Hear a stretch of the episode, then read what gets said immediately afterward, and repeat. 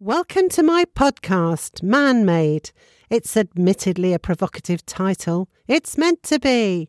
It captures my desire to be of service, to be a part of the movement, encouraging us all to hold men and boys in high esteem. In high esteem for who they are and for the important and different contributions that they make. My podcast tackles head on the little known about or not much cared about inequality and disadvantage that men can experience. And in each episode, I feature a good guy of the week. And because I loved going to football matches as a young woman, I always start with, Here we go, here we go, here we go. and the title of this episode is Radical Feminism's Blind Spots Less Well Off Women and men's contributions to the family. This episode is based on part of a paper presented by Belinda Brown, who's an independent, quantitative, and qualitative researcher. She's also a contributor to The Conservative Woman and a patroness of the Scottish Family Party. In her academia profile, she tells us that her current work focuses on what are broadly termed gender issues. In particular, she's exploring the ways in which feminism has eroded the private sphere through prioritising the external sphere, that of female employment. Brown also has an interest in making caring work more visible and in supporting and developing it. She also shares an interest in men's issues, particularly the role of men in society and how current social policy has negatively impacted them, and how to help men be better integrated into and enabled to play a supportive role in family life. In this episode, I'm firstly going to discuss how radical feminism has disadvantaged 80% of women. And please bear with me while I reflect on this and then I'm going to discuss the invisibility of men as an essential resource to women and families. In Brown's latest tweet, I've included her Twitter handle in the episode notes. She tells us that feminism teaches women to think of, but not for, themselves. In my own words, feminism or radical feminism, which I choose to focus on, does not encourage critical thinking. It's a political ideology, a system of beliefs which are delivered as facts, the one and only, undeniable, and indisputable worldview. This doctrine has the whole weight of academia behind it. Marxist and radical feminist perspectives dominate non STEM studies in the universities and in the helping professions, while more liberal, in the old fashioned sense, and conservative voices are drowned out or remain silent for fear of being shamed. Back in the 80s, when I did my first degree, feminism was presented as just one of a range of possible ways of analysing the world. As people who do not wish to promote a particular brand of a product say, other ideologies were available. Other ideologies are not so available today. OK, so back to Brown's paper. It's entitled The Internal Contradictions of Feminism, which, as the title suggests, explores how feminism has not served all groups of women equally well. She begins her paper by saying that one of the most striking things about feminism is the extent to which a body of beliefs based on notions of equality has produced new inequalities that hardly anyone seems to notice. Brown is particularly referring to how feminists are being criticised for focusing on issues which are the concern of the rich and privileged, such as the number of women in the boardroom or in the broadcasting studio, rather than upon the problems of ordinary women. She highlights the inequalities between a rich, privileged female elite and the majority of other women. She says these not so noticeable inequalities are a consequence of changes in the employment market, changes that have produced a growing pool of female labour prepared to work for a lower wage because their priorities lie elsewhere. Brown draws our attention to the way that ideas about the family have changed as a result of Marxism having shaped feminist thinking. I would say as a result of Marxist ideas radicalising feminist thinking. How policies based on this ideology have had a very different and positive impact on a rich, privileged 20% minority of women, in contrast to a negative impact on the other 80% majority of women. These other women are likely to work in environments which are overwhelmingly female, are made up of females who attach a significantly lower priority to work, are less well paid, and are more likely to work part time. This has happened, Brown believes, because feminist ideology influenced by Marxist ideology, has as its traditionally Marxist focus the workplace, not the home or family. Lastly, before I move on to discuss men as a hidden resource for women and children, I want to draw your attention to the flawed ideas inherent in radical feminism.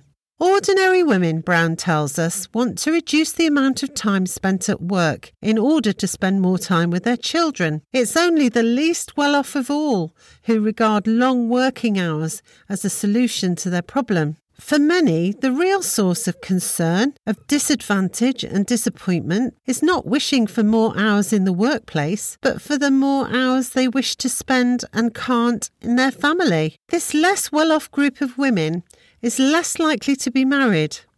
If they do have partners, they're more likely to split up, and if they marry, they're more likely to be divorced. Further, if they have a male partner, they're unlikely to have one that earns more than them. Indeed, they're unlikely to find a partner because of a dwindling supply of hard-working, motivated, and employable young men. So now let's turn to the main part of Brown's paper that I want to focus on her discussion of men as a hidden resource. She tells us that if we look behind what she calls the facade of feminism and female independence, we find that the men in the lives of such modern liberated women actually play an important and very useful role. She includes a very interesting statistic here.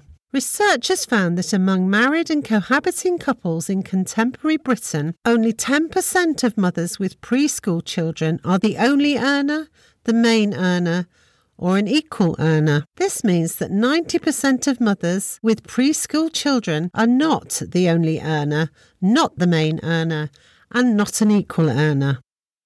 Further, Brown quotes, among graduate mothers of three year olds, only 20% work full time. In contrast, a whopping 91% of graduate fathers have full time jobs. Surveys suggest that in such situations, women are not clamouring to do more work, although data does show that once their children are at school, this changes. Even then, it's women with partners who are more likely to be able to return to work when their children are older than those without partners. In households where both partners work, researchers found men work just as hard as women, albeit more outside the household than in.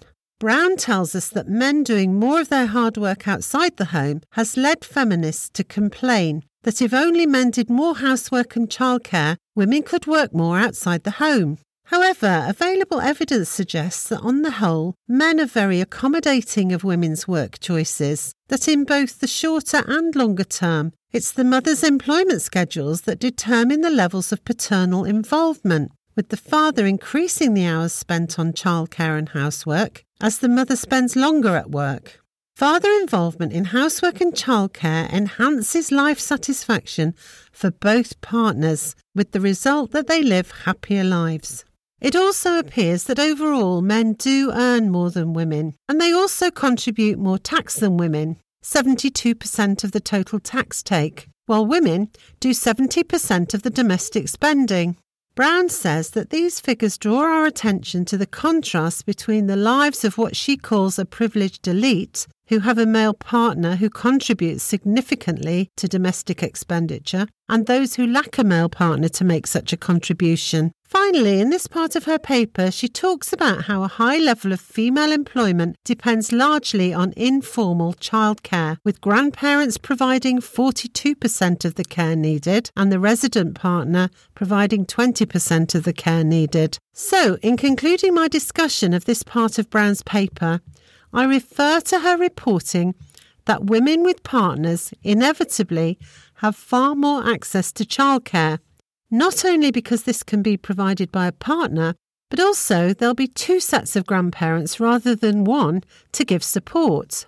Such resources are especially important to those on low wages. Meanwhile, many ordinary women become more dependent on the state or on poorly paid employment for the lack of an adequate supply of male providers. So, my final thoughts are radical feminism has made it unfashionable to focus on men's positive contribution to the family. Indeed, it's also made it not very fashionable to focus on the family. While radical feminism drives an agenda where women are perceived as disadvantaged and men as privileged, where women's need is perceived as a high powered, high paying job, the majority of women's needs to spend more time in the home with their children, supported by their male partner, are being neglected. Sadly, because of radical feminism, I believe what most people get most of their satisfaction from, the family, and the recognition of men's contributions to that family, are nowhere to be seen on the social policy agenda. I'm really heartened by and grateful for Belinda Brown's scholarship on men's issues and will be sharing much more of her work in future episodes. Now it's time for Good Guy of the Week. Drum roll, please.